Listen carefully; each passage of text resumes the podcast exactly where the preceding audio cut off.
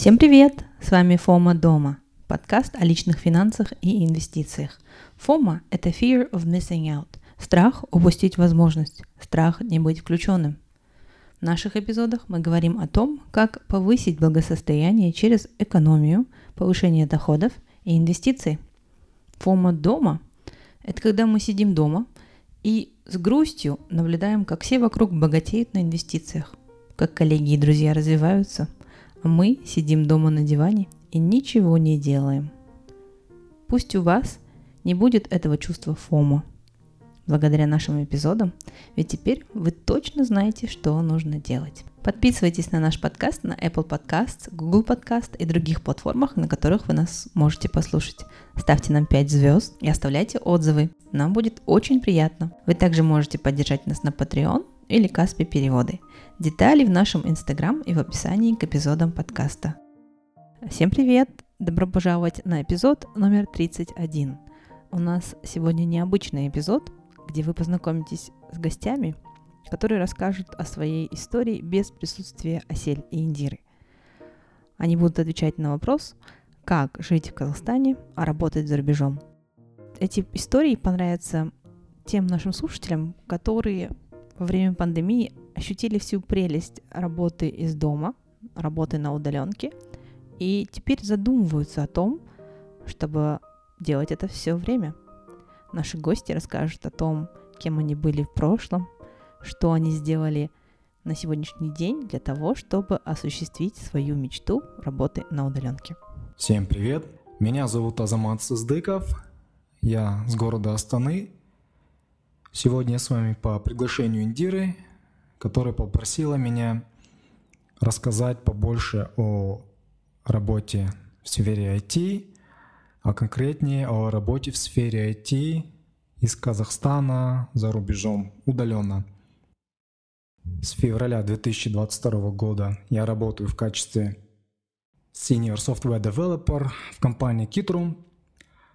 Компания была изначально основана в Харькове, но уже ну, довольно долгое время оперирует на международном рынке. Их штаб-квартира была перенесена во Флориду. Есть множество офисов по всему миру. На данный момент компания Kitrum занимает 50 место в списке INC 5000 самых быстро развивающихся компаний США. Если начать с самого начала моей карьеры, то хотел бы сказать то, что в целом моя карьера айтишника – это яркий пример того, как не надо строить карьеру разработчика программного обеспечения. Все возможные шишки, которые может себе набить э, программист, я себе набил, оглядываясь назад, да, с э, высоты своего почти десятилетнего опыта работы, да, разработчиком, я могу сказать то, что многие вещи я бы сделал по-другому, я бы по-другому начал вообще свою карьеру. Моя карьера дала мне такой бесценный опыт, в принципе, и сейчас имеется очень такое глубокое достаточно понимание того, как идут процессы внутри IT, а, чего ты можешь добиться, что для этого нужно и так далее и тому подобное. Но если начинать с самого начала, это образование. Я поступил в 2011 году в Евразийский национальный университет здесь, в Астане – Первая моя ошибка – это то, что я учился плохо. Я учился ужасно. Когда я говорю, я плохо учился, я не имею в виду, что у меня там было 4 четверки, остальные все пятерки. У меня там GPA не хватило мне для красного диплома. Нет.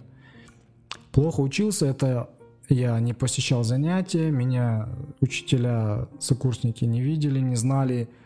А я все время был на грани отчисления, это значит то, что после второго курса летом я мне пришлось пересдать 11 предметов, иначе бы меня бы отчислили, я не хотел бы расстраивать своих родителей, да, в целом пришлось это сделать. Это значит то, что потом, когда моя мама об этом узнала, у нее была страшная истерика, были разговоры, почему это происходит, да, и очень нужные разговоры, но в целом неприятная ситуация для всех, кто в этой ситуации был.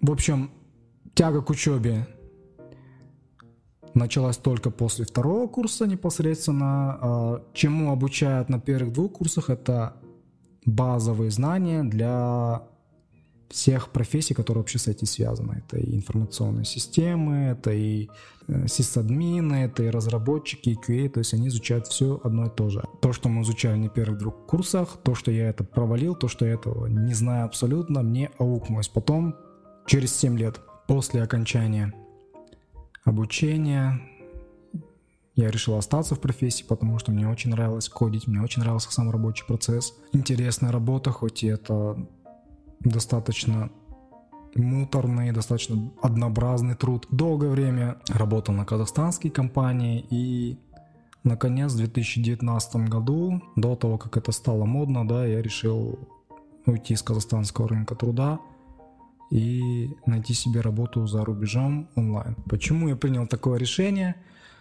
А, на это повлияло событие, которое бывает у абсолютно всех работников, абсолютно всех специалистов. Это выгорание. Обычно это заставляет тебя задуматься о твоем выгорании, да, либо ты еще дальше так продолжаешь работать, пока ты, у тебя не появляются какие-то проблемы со здоровьем. Мне хватило двух выгораний для того, чтобы задуматься о том, а правильно я вообще живу, правильно ли я работаю, правильно ли я отношусь к труду и к жизни в целом, да. Основной из причин выгорания моего такого являлось а, отношение к труду, мое казахстанское и отношение к труду в целом, которое у нас в стране присутствует и среди моих коллег, и среди менеджмента, да, непосредственно это неоплачиваемые сверхурочные, это абсолютно какой-то дикий менеджмент, бесчеловечный, да, это все, что, в общем, знакомо, да, советская школа старая, это еще э, зумеры не стали частью рабочей силы, мне захотелось другого. У меня уже начинались проблемы со здоровьем из-за как раз-таки такого стиля жизни, из-за такого отношения к работе. И я посмотрел на Запад. Учитывая то, что я являюсь выпускником Казахско-турецкого лицея, у меня очень изначально был очень upper intermediate level of English. А, работу сначала думал искать среди российских, среди компаний ближнего зарубежья, Россия, Украина, Беларусь, а, которые работают непосредственно с клиентами из Европы, UK, US, Австралия, Новая Зеландия и так далее, да, то есть из страны первого мира. Но неожиданно, в общем, а, работу я нашел не в этих странах, а работу я нашел непосредственно в Соединенном Королевстве, Великобритании – а, этой компании оказалась Blueberry. Что самое интересное, эту компанию я нашел через Headhunter. А, особенность, собственно, Blueberry была в том, что эта компания в целом была нацелена на трудовой рынок постсоветского пространства, поскольку все-таки советское образование и в целом разработчики из бывшего Советского Союза очень сильно, особенно российские, украинские, белорусские, да, а, и, соответственно, рекрутеры этой компании, они искали а, новых кандидатов через российский рынок, через Headhunter. Я не могу назвать точные цифры, но большая часть именно разработчиков и тестировщиков а, в Blueberry были из стран бывшего Советского Союза, остальные были из другой страны с очень доступными и иногда качественными разработчиками QA, это из Индии и Шри-Ланки. При этом э, бизнес-аналитики и проект-менеджеры, то есть это те люди, которые непосредственно общались с клиентами, находили этих клиентов, а клиентами были компании, которые исключительно базировались в UK, это были все британцы. Отбор в эту компанию состоял из двух этапов, и сейчас, оглядываясь назад, это был самый простой отбор какую-либо компанию, в которых я работал.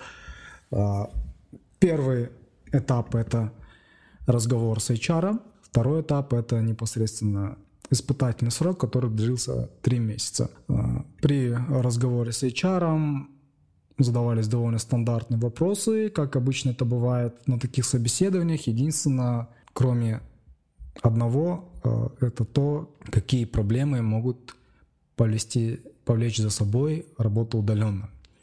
Назовите три причины. В общем, э, первые две сразу пришли в голову. Это, во-первых, это важная роль коммуникаций. То есть ты должен быть э, как минимум пару часов, а лучше полдня, да, например, э, онлайн вместе со своими клиентами. То есть чтобы можно было вовремя пообщаться, переговорить, обсудить какие-то вопросы, которые касаются непосредственно разработки, да, и чтобы не останавливался процесс непосредственно работы. Всем привет, меня зовут Вадим, мне 30 лет, я из Астаны. В плане образования у меня достаточно такой долгий длинный путь. Я закончил 9 классов школы, после чего поступил в политехнический колледж Астаны на специальность вычислительная техника и программное обеспечение, где проучился 4 года. В колледже дали достаточно такую хорошую, сильную базу в программировании, но помимо обязательных предметов я также брал факультативные занятия по сетевым технологиям на оборудовании ЦИСКа. И так как прямо при колледже функционировала сетевая академия ЦИСКа, я уже на четвертом курсе успел получить промышленный сертификат. И, в принципе, вот диплом колледжа и вот этот вот сертификат ЦИСКа, они давали все необходимое для хорошего старта карьеры в этой области. Но что-то пошло не так, и ближе к окончанию четвертого курса я услышал про Олимпиаду, которую проводил Университет информационных технологий в Алмате. И эта Олимпиада как раз проводилась среди выпускников колледжа и, если не ошибаюсь, 11-классников. Мы с ребятами из параллельной группы поехали на два дня в Алмату поучаствовать. И вот за вот эти вот дни, два дня университет очень круто, мощно себя прорекламировал, рассказал про все свои преимущества, рассказал про программу обучения, которая была создана в сотрудничестве с университетом Карнеги Меллон США. Университет Карнеги Меллон — это один из топовых вузов в области компьютер-сайенс в мире. А, сказали, что обучение будет на английском языке, и, в принципе, мы как-то загорелись с друзьями. Ну и, честно говоря, в моем случае достаточно большую роль сыграли здесь родители, которые были уверены, что я должен получать высшее образование, что колледжа недостаточно. А, таким образом, после вручения дипломов в колледже летом мы поехали а, на вступительные экзамены тем же составом, успешно сдали их и в сентябре уже начали обучение в МУИТе. Если говорить конкретно о скиллах, которые нужны на рабочем месте, наверное, я их впервые начал получать после окончания третьего курса МУИТа. Летом проводился инкубатор uh, N-Factorial uh, в Алматы, uh, который проводил Арман Сулейменов и Алмаз Туикбаев. Мы прошли в этот инкубатор и за 10-12 недель а, получили основы разработки а, мобильных приложений. После этого уже на старте четвертого курса университета мы начали стажировку в компании Армана Сулейменова, Zero to One Labs. И вот это вот был, наверное, а, моей карьеры в области разработки мобильных приложений – принципе, то, чем я занимаюсь и сегодня. Я работаю в компании Zimi вот уже чуть больше трех лет. Это небольшой стартап, который базируется в США. У нас в компании работает где-то 20-25 человек, из которых около половины — это разработчики. Основной составляющей нашего продукта является мобильное приложение — это социальная сеть, которая ориентирована на выпускников старшей школы и, в частности, на тех ребят, которые планируют продолжать свое обучение в вузах. То есть человек может создать свой профиль, найти других людей, которые собираются поступать в тот же самый вуз, возможно, вместе готовиться к вступительным экзаменам.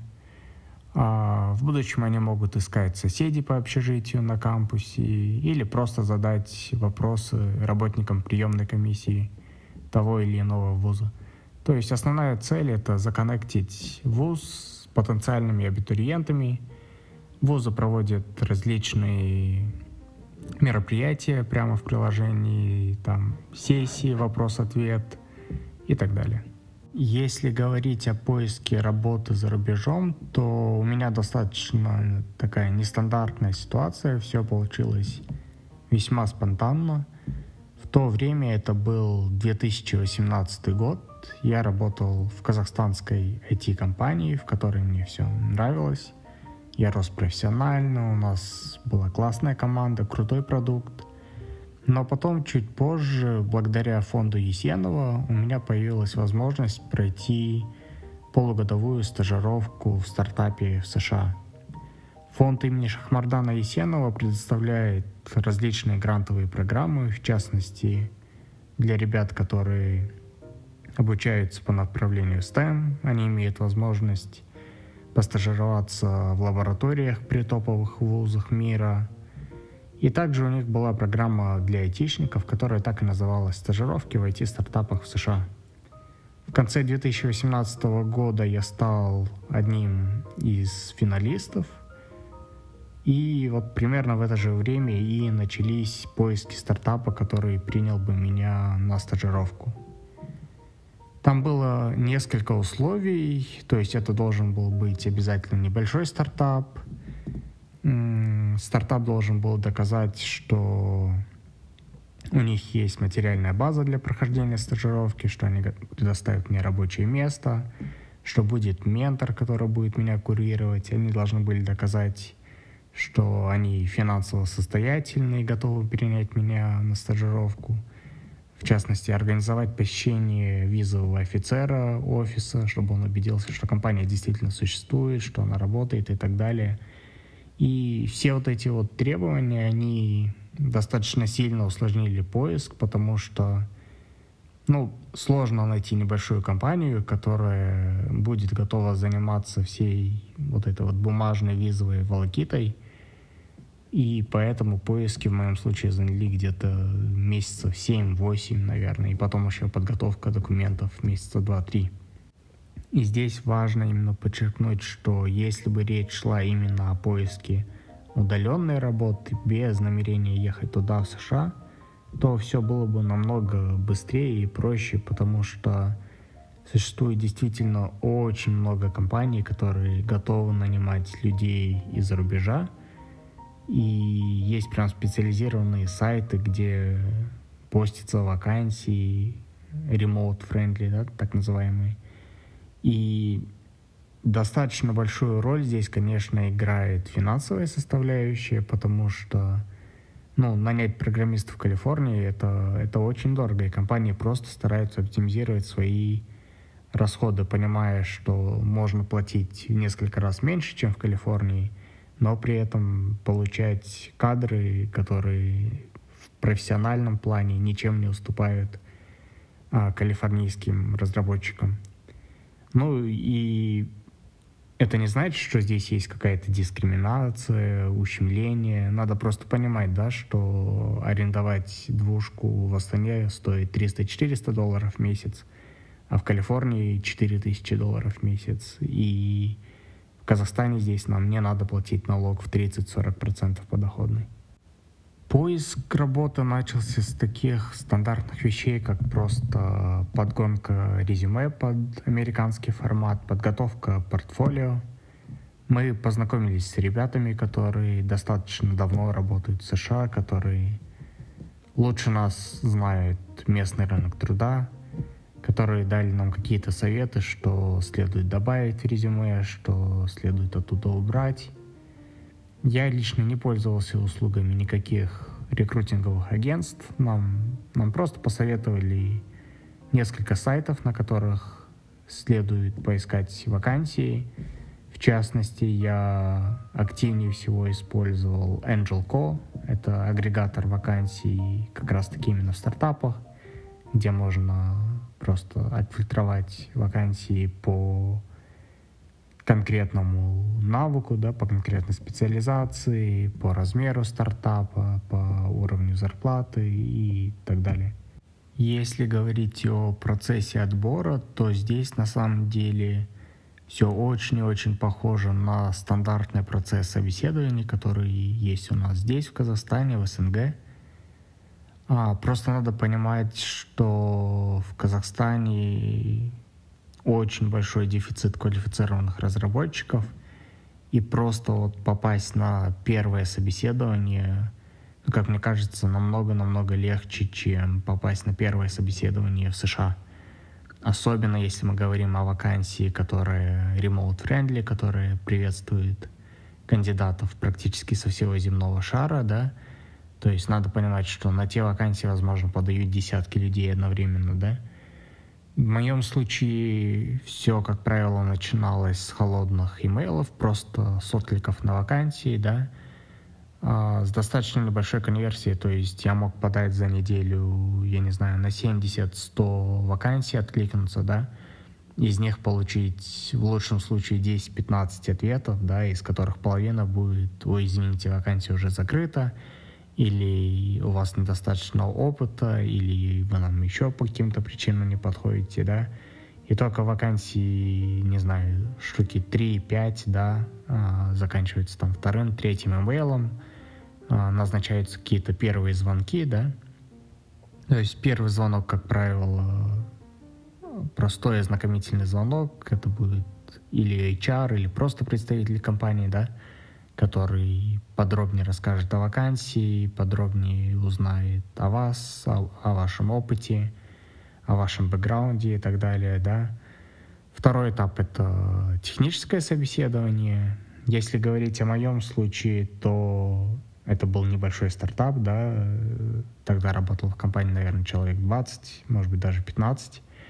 А в компании был один iOS-разработчик — и компания даже не хотела отвлекать его от работы, от каких-то текущих задач, и для этого они наняли, вот именно для собеседования, нанимали человека, эксперта со стороны, который просто проводил собеседование кандидатов для компании за оплату, да. Мне назначили техническое собеседование, которое было достаточно простое. Я бы сказал, что это было собеседование в уровне junior. А, буквально минут, наверное, за 40, за 50 это собеседование прошло. А, мне сказали, что я прошел на следующий этап. И, в принципе, следующий этап это было просто знакомство с остальной командой. Мы немного поговорили с дизайнером, немного поговорили с продукт-менеджером компании – и финальный этап это был просто знакомство с директором стартапа. А, и буквально после этого, наверное, я не знаю, спустя 2-3 дня я получил предложение о работе. А, мы договорились а, о том, что я начну спустя где-то 2-3 месяца, потому что подготовка документов на визу, это все занимает время. И компания предложила начать раньше, удаленно, пока документы будут делаться. Если говорить о зарплате, о переговорах по деньгам, то, не знаю, в то время, мне кажется, я был достаточно зеленый в этом плане. Я просто согласился на первую сумму, которую мне предложили на удаленной работе. Честно говоря, то эта сумма уже была плюс, я не знаю, 150-200 процентов а в сравнении с моей текущей зарплатой я был просто доволен как слон, сразу принял этот офер и недели через две уже начал работать на компанию удаленно.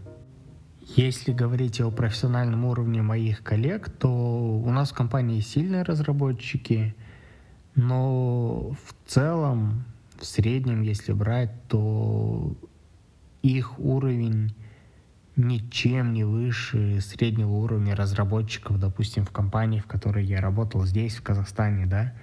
То есть, честно, вот если признаться, то перед поездкой туда у меня тоже были такие же мысли, ой, это же Калифорния, это же Кремниевая долина, там суперсильные разработчики, да, мне до этого уровня еще расти и расти, я еще не готов. И Отчасти это, наверное, действительно и так, да, надо понимать, что там, в Калифорнии, в долине, самые успешные IT-компании мира, и, конечно, у них есть суперсильные разработчики, суперсильные продукт-менеджеры, да, дата-сайентисты и так далее. Но надо же понимать, да, что и у нас здесь, в наших компаниях, есть суперсильные разработчики, да, на которых все равняются, Э, который всем служит примером, да. И Если вот конкретно говорить о моем стартапе сейчас, да, у нас около 10 разработчиков, из них двое, да, это вот суперсильные ребята, и надо понимать, что просто у одного из них, например, больше 20 лет опыта разработки, то есть он начал свою карьеру еще в конце 90-х годов, и, конечно, он будет супер разбираться во всех технологиях, шарить и так далее. А, то есть, если у вас есть какие-то сомнения, что вы работаете здесь в какой-то казахстанской IT-компании, у вас еще недостаточно скиллов, вы еще недостаточно готовы, чтобы подавать на зарубежные вакансии, то, то на самом деле все это чепуха. Надо просто подготовить свое резюме под формат американский и просто начать э, подаваться. И, скорее всего, вы уже достаточно квалифицированы, вы уже достаточно компетентны, чтобы начинать работать на зарубежной компании и получать совершенно другую зарплату, да. Моя текущая зарплата составляет 4000 долларов, и вот в ближайшее время я планирую инициировать разговор о ее повышении, о пересмотре, потому что уже прошло где-то года полтора, даже больше с момента, когда она в последний раз пересматривалась. И здесь надо упомянуть, что вот условно года два назад 4000 долларов это казалось прям хорошей цифрой, да, хорошей зарплатой для программиста, но в последний последнее время, мне кажется, вот триггером таким основным стала пандемия коронавируса, да, когда люди были вынуждены уйти на карантин и работать удаленно из дома. Мне кажется, даже те, кто не планировал никогда искать работу за рубежом, кто не задумывался всерьез об этом, они просто задумались, что вот я здесь сижу у себя дома за столом, да, работаю удаленно на свою же компанию, а обязательно ли мне вот работать именно на компанию, которая, ну, грубо говоря, находится на соседней улице, да, вот, вот обязательно ли мне работать на компанию, которая находится вот именно здесь, в моем городе? Ведь я же могу работать условно, я не знаю, на московскую компанию или на компанию из Амстердама, Берлина, или, может быть, на американскую, канадскую, да. И мне кажется, это вот стало одним из таких драйверов роста зарплат на местном рынке. Местные компании начали а, повышать а, зарплаты. Это первое. А второе, на наш казахстанский рынок начали заходить многие СНГшные компании с России, с Белоруссии, с Украины. И многие крупные компании даже на, начали нанимать специально HR-менеджеров, которые отвечали за поиск кадров вот именно здесь, в Казахстане. соответственно, все вот эти вот факторы, они усилили конкуренцию за специалистов еще сильнее, и все это просто стало драйвером повышения зарплат на местном рынке. То есть, опять же, если два года назад 4000 долларов это казалось прям хорошей-хорошей такой цифрой, то сегодня, наверное, если очень постараться, то принципе, можно найти похожую зарплату и в местных компаниях, на местном рынке. И здесь, наверное, многие слушатели подумают, да ты офигел, это же крутые деньги, это крутая зарплата, да? И, ну, на самом деле с этим сложно спорить, это действительно неплохие деньги, и вот если возвращаться к теме, почему стоит искать работу за рубежом, почему стоит обратить внимание на эти вакансии, надо просто понимать, что за 48 тысяч долларов в год никакой разработчик в Калифорнии работать не будет. Человек который имеет примерно плюс-минус мой уровень, в Калифорнии попросит, наверное, минимум 120, даже, возможно, 150 тысяч долларов за свою работу. И компания, ну, просто не может позволить себе платить 48 тысяч долларов, хотя бы просто потому, что это не хватит на аренду жилья этому сотруднику, да. Соответственно, здесь такая ситуация получается win-win, да, компания может платить в несколько раз меньше сотруднику из-за рубежа, у которого есть достаточный уровень квалификации. А мне выгодно работать на зарубежную компанию, потому что даже эта зарплата, она все равно превышает ту, которую я могу получить в местной IT-компании. Э, добрый день, меня зовут Аслан. Э, мне 24 года, я сейчас проживаю в городе Астана. Э, я закончил университет Сулейман Демирели, это в Каскелене возле Алматы. Я учился по программе Computer Science, ну, то есть на русском это вычислительная техника и программное обеспечение. Сейчас я работаю проектным менеджером. И что мне из этого пригодилось? Ну, во-первых, типа, первое, первое, что я могу отметить, это то, что у нас учеба проходила на английском. Это прям большой boost, который мне сейчас все еще помогает. И он, в принципе, ну, на мой взгляд, очень важная часть именно моего образования была. Второе, то, что я учился на ну, разработчика технический. А, больше у нас мои предметы были больше для software инженера, но я понимал, что мне не нравится разработка, но сейчас вот именно понимание техническое понимание всей разработки, оно очень сильно мне помогает в работе. И это прям такой большой плюс, который у меня остался. И третий момент, который могу отметить, это, наверное, работа в командах. То есть у нас в университете часто было такое, что мы делали какие-то пэт-проекты, а, мы часто делали какие-то даже реальные проекты. У нас очень сильно ставился, ставился упор на стажировки, на именно на индустриальный experience, и это реально очень сильно помогло мне сейчас. Потому что вот в момент, когда я выходил с университета, то я, в принципе, уже мог ну, у меня уже был рабочий опыт, и я уже претендовал на хорошие позиции, у меня, ну, то есть было уже все очень круто. Вот эти, наверное, три момента основных, которые я хочу выделить именно со своей учебы. А, я не скажу, что я менял профессию, но я работаю в той же сфере, в которой я обучался. То есть я учился на проект, ну, на разработчика, Э, и у меня по факту все мои предметы это были в основном связаны с э, с э, software engineering, но я ушел в проектный менеджмент, наверное, потому что, ну, еще во время учебы я понимал, что мне нравится программировать, но я понимал, что я не могу сидеть, ну, то, ну это мне больше нравится как хобби, но заниматься этим full time для меня было как-то сложновато. И во время учебы я уже начал как-то пытаться находить работы проектного менеджера. А, там, смежные, там, по маркетингу часто развивался. И вот как таким образом пришел в роль проектного менеджера. Так, сейчас я работаю в компании, она называется OTB Algo, это компания Израиля, ну, то есть базируется в Израиле, мы занимаемся продажей лидов в криптобирже, такое очень сложное название. А я работаю вот на позиции проектного менеджера, у меня есть команда разработчиков, порядка 18 человек — они базируются, часть из них в Израиле, часть из них в Украине. И я занимаюсь тем, что я распределяю задачи, пишу технические задания, проверяю, чтобы все проекты, которые сейчас ведутся, они были сделаны в срок, во-первых. Во-вторых, по нужным реквайрментам, ну и в случае того, что какие-то будут проблемы, то их решать. Так, касательно вопроса, как я и когда решился, ну, решился искать я, наверное, в где-то феврале этого года.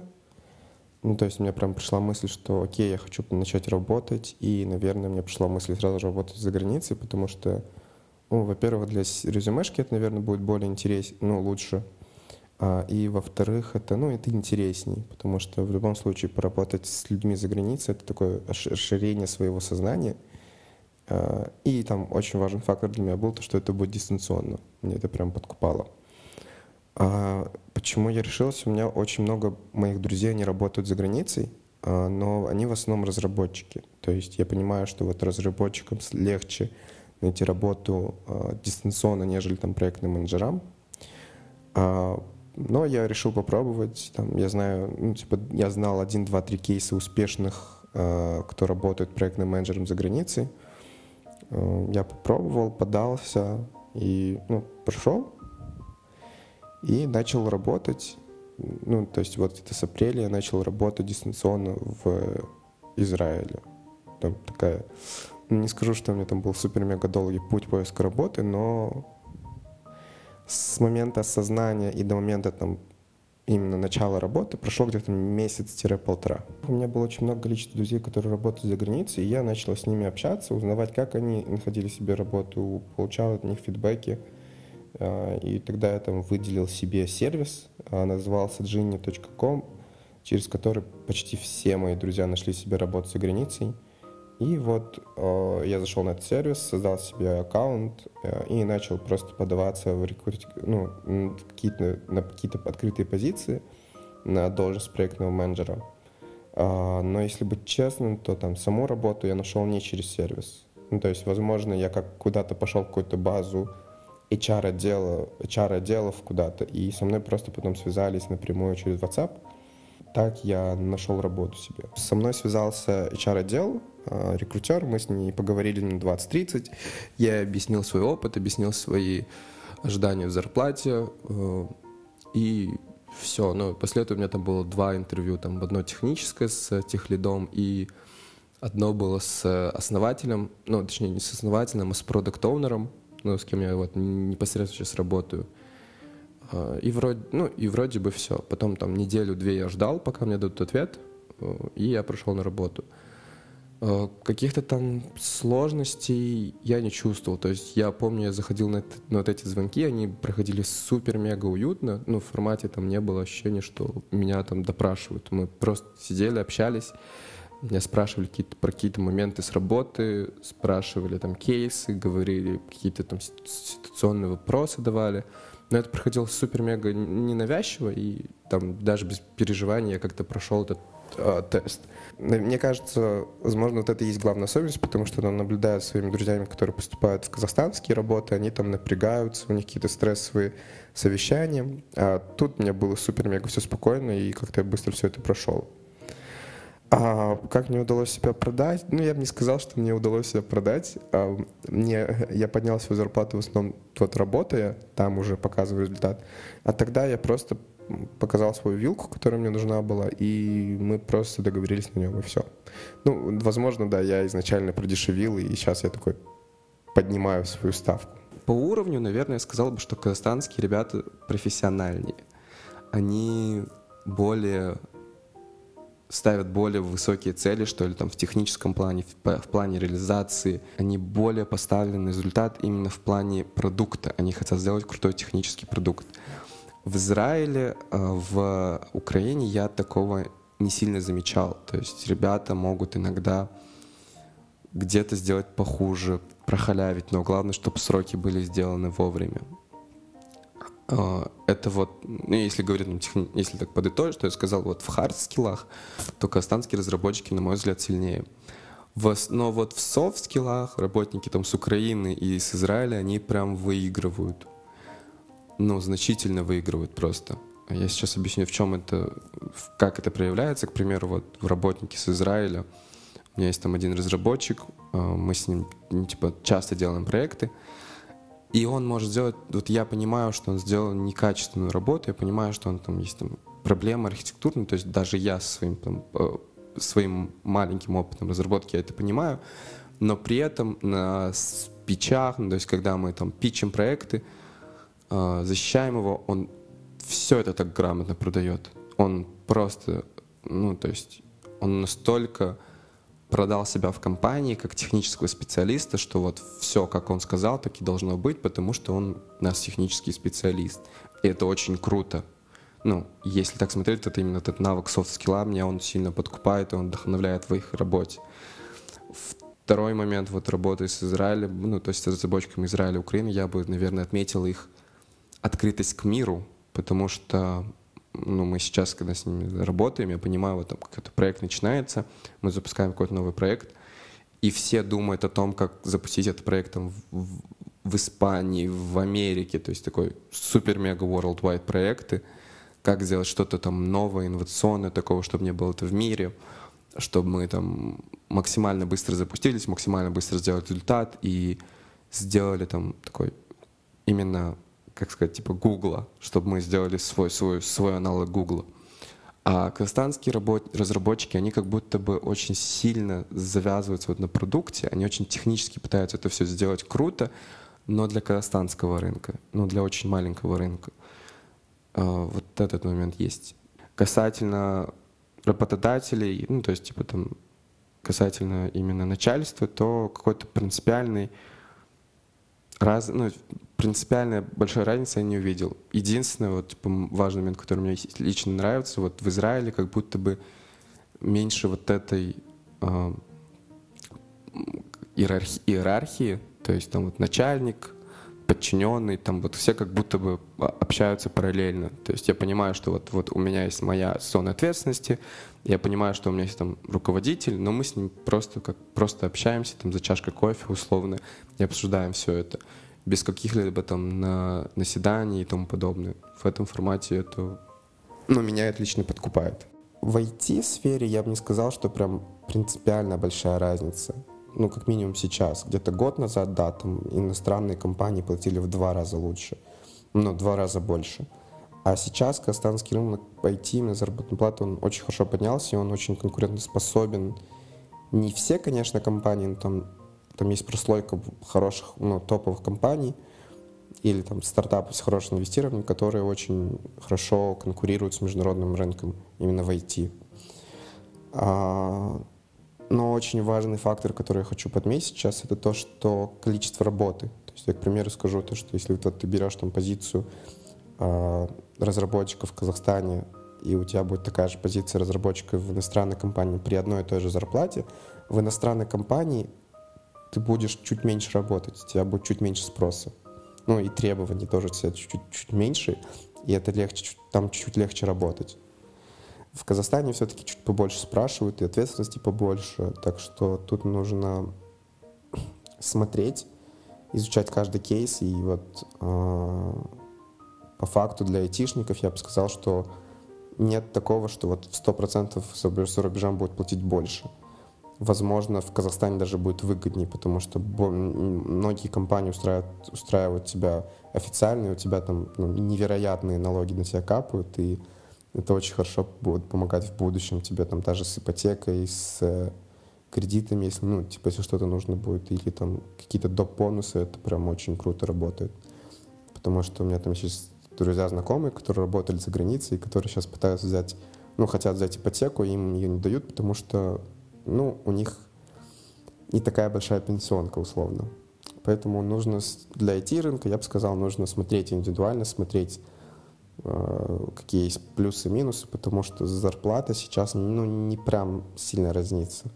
Ну ладно, если вы там, конечно, не подаете на какую-то супер-мега сеньор позицию, то да, там, возможно, будет большая разница. Давайте я начну с главного момента. Там, даже когда я трудоустраивался, для меня это было очень важно, там, момент оплаты и момент договора. А, давайте по моменту договора. Есть два варианта, как можно э, регистрироваться. Можно работать через физлицо, то есть ты там как физическое лицо заключая с компанией договор, или ты можешь работать как ИП, а, и как ИП ты там, получается, просто создаешь, ну, у, тебя, у, меня, у меня есть ИП в Казахстане, я со, с компанией с Израиля заключаю договор о предоставлении услуг просто. А, и какой вариант кому выгоднее? В основном компаниям лучше, ну, компании в основном просят вариант с ИПшкой а, или там физический договор, но а, по черному они не оплачивают никакие налоги. А, по оплате есть вариант, вот если ты ИП, то ты можешь получать деньги на расчетный счет, а, то есть потом выставлять инвойс, тебе будут оплачивать и так далее. Или если ты там как физическое лицо, ты можешь получать деньги, обходя налоги через Payoneer, через крипту, через PayPal и так далее. Ну вот, э, очень важный момент, который я замечу. А, моя компания, к примеру, оплачивает мои налоги. То есть типа, вот мои там, казахстанские налоги, там, которые я должен оплачивать 3%, плюс там обязательно страхование, э, медицинское страхование, пенсионка и так далее, они мне типа, компенсируют вот эту сумму в конце полугода каждый год. Ну, в, в конце каждого полугодия они все, все, всю эту сумму компенсируют. Это касательно работы, ну вот касательно трудоустройства и по получению денег, ну то есть по, по оплате. А касательно того, что есть разница в часовых поясах, ну, а, для меня, как проектного менеджера, это сильно ощущается, потому что у меня очень много звонков с разными отделами, и мне приходится быть там онлайн в определенное время, там, там, с 9 до 6 вечера по времени Израиля. потому что там у нас есть офиса по всему миру, но все офиса всего мира, то есть они смотрят только на время Израиля, они по ним звонки, ну, по ним мы организуем звонки. Для разработчиков в этом плане у нас чуть полегче. Там главное дейлик проводить вовремя, там, ну, главное на дейлике участвовать, и остальное там за, и сделать задачи и затрекать время. Ну, то есть у меня друзья разработчики, они могут работать в любое время, которое они хотят. Им главное, чтобы они свои задачи успевали вовремя. В моем случае, да, вот эта часовая разница, она очень сильно на меня сказывается. А, ну, и это работа, если проектный менеджер, потому что у тебя очень много там звонков и коммуникаций. А если говорить про там взаимодействие с коллегами, с начальством, какой-то там разницы большой я не вижу. Единственное, там, наверное, они более открыты. То есть вот в Израиле, в Украине они там более открытые ребята, и с ними легче налаживать коммуникацию, там меньше пафоса и тому подобное. А по культурным особенностям, вот момент, который вас будет очень сильно триггерить, вас будет очень злить, это выходные, ну, точнее, праздники. Потому что, там, типа, на казахстанские праздники э, вы будете сидеть и работать, потому, ну, ну, потому что вы, ваши праздники будут совпадать только с праздниками страны, в которой вы работаете. Ну, и это реально очень обидно, потому что на, на УРС, там, когда недельку все мои друзья, родственники выходили там на на, на площади кушать баурсаки, я сидел за ноутом и работал. Но это чуть э, с, больно дается. Но с другой стороны, ты отдыхаешь на их праздники. Например, вот я в Израиле работаю, и у нас сейчас там у израильтян там, в сентябре там 3-4 недели отдыха, и у меня 3-4 недели там толком работы даже нету, вообще толком ничего не делаю. Так что тут тоже такой момент с одной стороны, не очень удобно, когда праздники в Казахстане, но очень круто, когда праздники в другой стране, и ты отдыхаешь в это время в Казахстане. Так, давайте по стереотипам.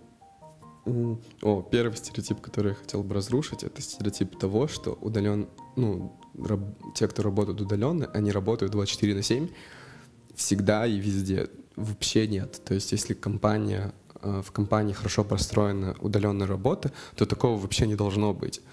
То есть там это то же самое, что работа с офиса, у тебя там есть рабочие часы там, с 9 до 6, и в это время к тебе обращаются. Да, ты можешь там чуть позже сделать свои задачи, или там чуть позже выйти на работу, чуть позже, чуть раньше уйти, но там коммуникацию с тобой должны проводить только в это время. Или даже если тебе пишут какие-то сообщения, то они пишут тебе на следующий день. У меня была там первый, у меня вот даже была ситуация там в первый месяц работы, Э, мне начальство писало какие-то сообщения, э, вопросы по репорту, там где-то после, э, после 10 вечера, ну, по их времени это было в 7, я начал потихоньку на них отвечать, и ну, на меня наорали, ну, то есть, типа, мне сказали, что зачем ты сейчас отвечаешь, ты же отдыхаешь, ответь завтра. Вообще в этом формате нужно понимать, что, ну, вот, да, вот этот миф ну, хотел бы разрушить, и хотелось бы, чтобы вообще не было, потому что казахстанские компании как будто начинают эксплуатировать этот, этот миф, но это не так. Должно быть там, четкое время и час, четкие часовое рабочее время, и вот в это время с тобой можно коммуницировать, с тобой можно работать. В остальное, ну, типа, твое время ты отдыхаешь. Второй миф, ну, стереотип такой частичный, что можно там переехать в другую страну и работать с пляжа, но это сложновато. Да, ты можешь работать с любой страны. К примеру, вот, к примеру, я в сентябре работал с Грузией полтора месяца. Все было круто, но там с пляжа я не работал. Я работал с, с дома, ну, то есть типа я специально снимал квартиру так, чтобы у меня была рабочая зона. Ну или я ходил там в кофейне, где все предусмотрено для работы. С пляжа поработать будет сложновато, конечно. Очень сложно будет там поработать. Ну, если вы. Ну, я сейчас говорю именно про IT-часть Третий момент. А, это, наверное, даже не стереотип, это, знаешь, такой, это такой мемчик, который у нас есть с моими друзьями, со всеми, кто работает удаленно. Это твои родители а, дома, когда ты работаешь. Потому что если ты живешь с родителями, а, они не понимают, что такое удаленная работа, ну, именно в Казахстане. И во время звонка там родители могут подойти, начать разговаривать с тобой, или начать там спрашивать что-то, начать убираться, могут включить пылесос, включить, включить сериал на всю громкость. И это такое дело прям... ну, очень сильно отвлекает. Ну, и, ну, хотя я живу отдельно, и бывает там редко ко мне приезжают родственники, и ну, вот эти моменты я такой сижу, такой, типа, блин, пожалуйста, пожалуйста, я беру ноутбук и ухожу куда-нибудь в коворкинг работать, э, тихо, удаленно это всех. А по советам, ну, совет первый, я бы, наверное, вам порекомендовал связаться с людьми, найти людей, кто уже работает ну, на тех вакансиях, в тех компаниях, в которых вы хотите, и спросить их опыт. А, попытаться повторить его, попытаться улучшить его, но общий смысл идти вот, ну, вот этот путь с человеком, который уже, у которого уже есть этот опыт или который занимается менторством, потому что я знаю, что в принципе очень много людей, кто занимаются менторством по поиску работы именно за границей и в удаленном формате. Второй момент — это уверенность и умение продавать себя. Но это, наверное, такая большая проблема казахстанцев, которых я замечаю, что э, по факту, там, в хардскиллах мы, ну, казахстанские работники ничем не уступают международным. Но именно вот в софт-скиллах, уверенности и в умении продавать себя есть такие моменты, по которым мы представим, вот если над ними поработать, то вот над ними нужно работать, и с ними нужно проходить. И третий момент — это язык. Нужно изучать английский, нужно его понимать, нужно его все время улучшаться. И вот английский язык — это путь и, наверное, такой ключ к работе за границей. Ну, и развитию даже в профессиональной сфере всегда. И ну, это, наверное, реальность, ну, требования или реальность, которая сейчас. А, наверное, такие главные три момента, которых я могу подсказать. Всем привет, меня зовут Ержижан. А, на данный момент я проживаю в Астане.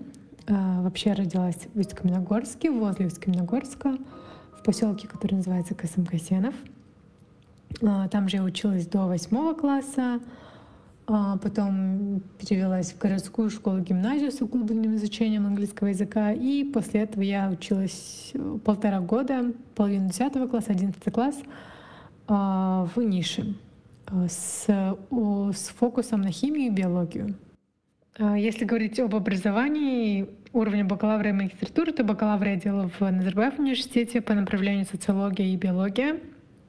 А, далее я делала сразу магистратуру а, по общественному здравоохранению в университете Гонконга. В принципе, я все время работала по своим специальностям то есть либо по специальности бакалавра, либо по специальности магистратуры. Я работала также еще в МУА преподавателем экономики и здравоохранения. Я работала в BTS Education по своему первому диплому. Вот. И сейчас я работаю в tech компании. Э, компания называется Right AI.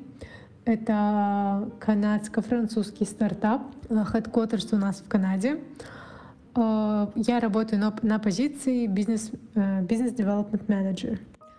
Не могу сказать, что я меняла полностью специализацию или профессию, потому что позиция находится все-таки в плоскости здравоохранения все еще, потому что компания HealthTech, вот, смежное направление. Мне интересно здравоохранение, но в здравоохранении, по моему субъективному мнению, ну и по мнению в целом исследований, денег не так уж много.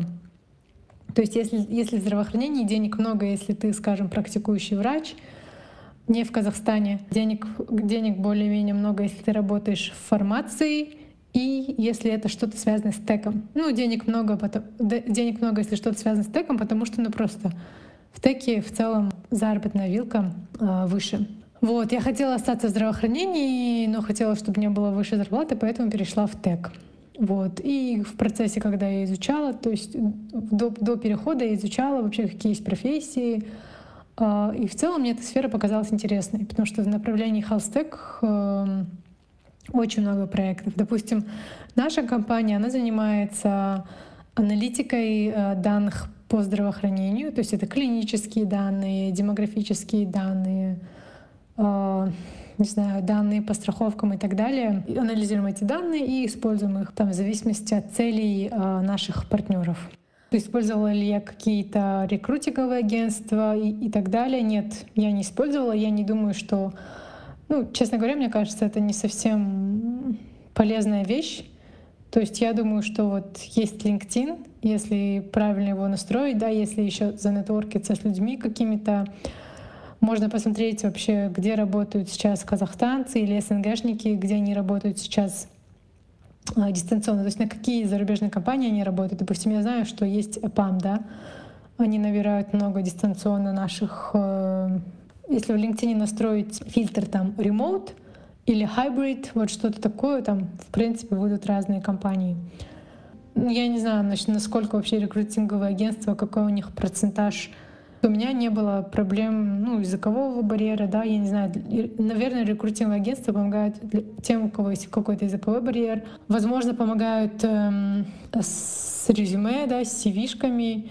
Ну, в целом у меня с этим проблем не было. Я знала примерно, как делать CV, как писать, если что, сопроводительные письма и так далее. Также до того, до работы моей в Райте, э, я работала part-time э, на одну на один NFT проект. Это была NFT игра, которая сейчас, которая сейчас уже закрылась, вот, потому что, ну, в целом Web3 и так далее э, как-то пошли, пошли вниз. Вот, то есть, кстати, это тоже был мой первый, наверное, опыт работы за рубежом, но это было так, part-time. То есть это не была моей основной функцией, это просто были дополнительные деньги. Как проходил отбор? Отбор проходил в целом в несколько этапов. Заняло это у меня почти два месяца. Было собеседование с, правильно сказать, хедом департмента, да, в котором, в котором я работаю. Также было собеседование с директором казахстанского, казахстанского офиса. Вот, непосредственно было интервью, два интервью с CEO, с одним из кофаундеров — senior Technical Officer, который э, находится у нас во Франции. Также интересный факт, то что они э, просили контакты двух-трех человек, которые могли бы рассказать обо мне.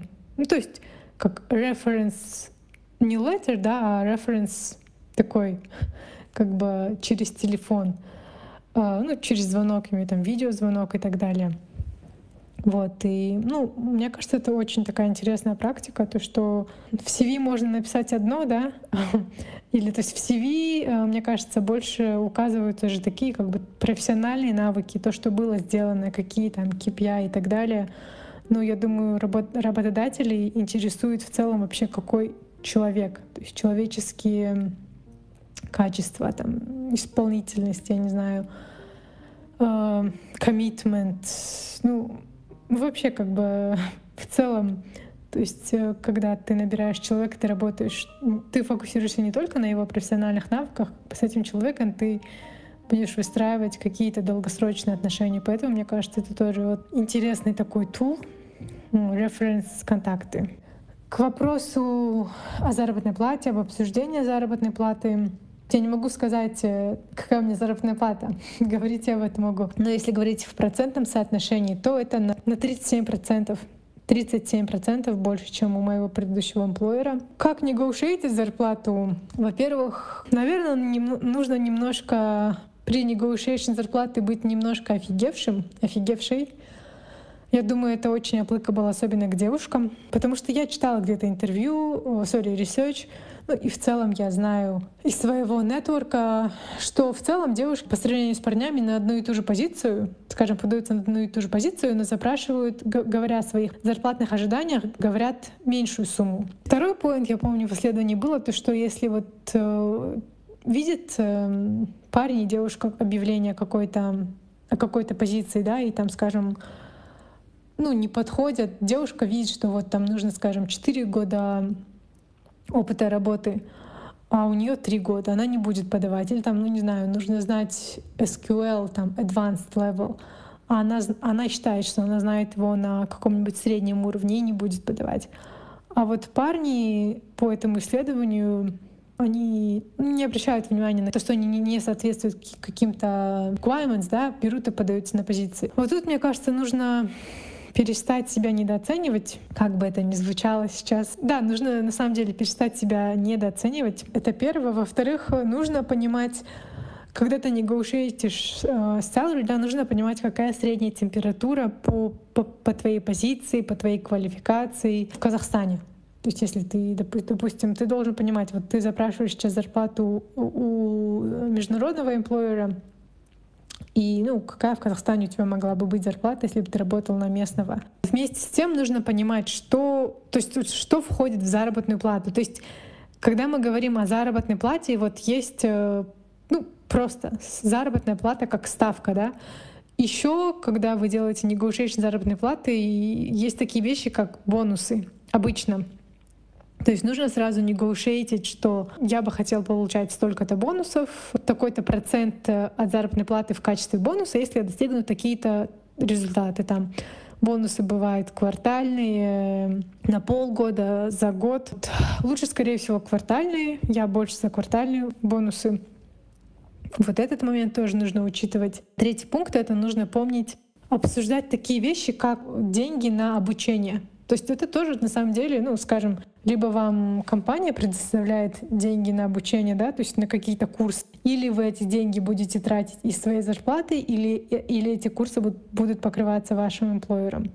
Ну, почему бы и нет, да? В некоторых компаниях э, покрываются посещение спортзала, какая-то сумма, и интернет. Почему бы и не обсудить эти вещи? Если говорить о часовых пояса, поясах, ввиду того, что наши основные клиенты находятся в Северной Америке или в Европе, а, рабочий день у нас начинается по казахстанскому времени в 12 часов дня. А, рабочие звонки могут быть до 8, до 9. Ввиду того, что я работаю в бизнес-девелопменте, да, то есть у меня такие звонки могут быть чаще. А, скажем, если это команда разработки, ну, разработчиков, я, я, я, наверное, думаю, что предыдущие ребята из подкаста скажут о том, что, ну, в целом их не так уж э, звонками беспокоит. Мы все подписывали Non-Disclosure Agreement, NDA.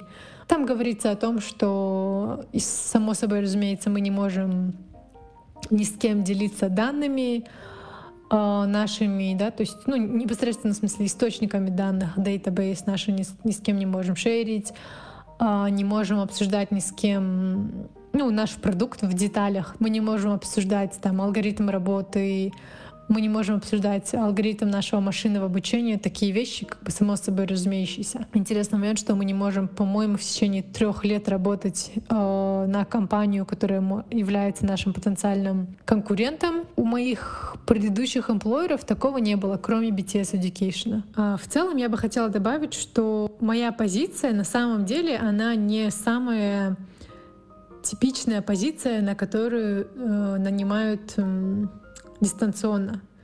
То есть бизнес-девелопмент обычно они находятся в той стране, в которой находятся непосредственные покупатели, потенциальные customers. Но некоторые функции бизнес-дева, я не могу сейчас говорить в деталях, опять же, из-за non-disclosure agreement, а, могут выполняться на самом деле дистанционно. Да, market research — в целом можно сделать дистанционно. Свод анализ, ну, такие вещи делаются дистанционно. В целом я почему еще хотела поделиться своим опытом в подкасте, скорее всего для того, чтобы ребята не ограничивали себя тем, что только э, чисто айтишные профессии могут работать на зарубежный рынок. На самом деле это не так. Тут зависит больше, как вы, наверное, договоритесь с эмплойером, ну, от персепшена эмплойера, наверное, какая- какая-то открытость потенциального эмплойера, э, потенциального эмплойера к, том, к тому, чтобы нанимать кого-то за рубежом.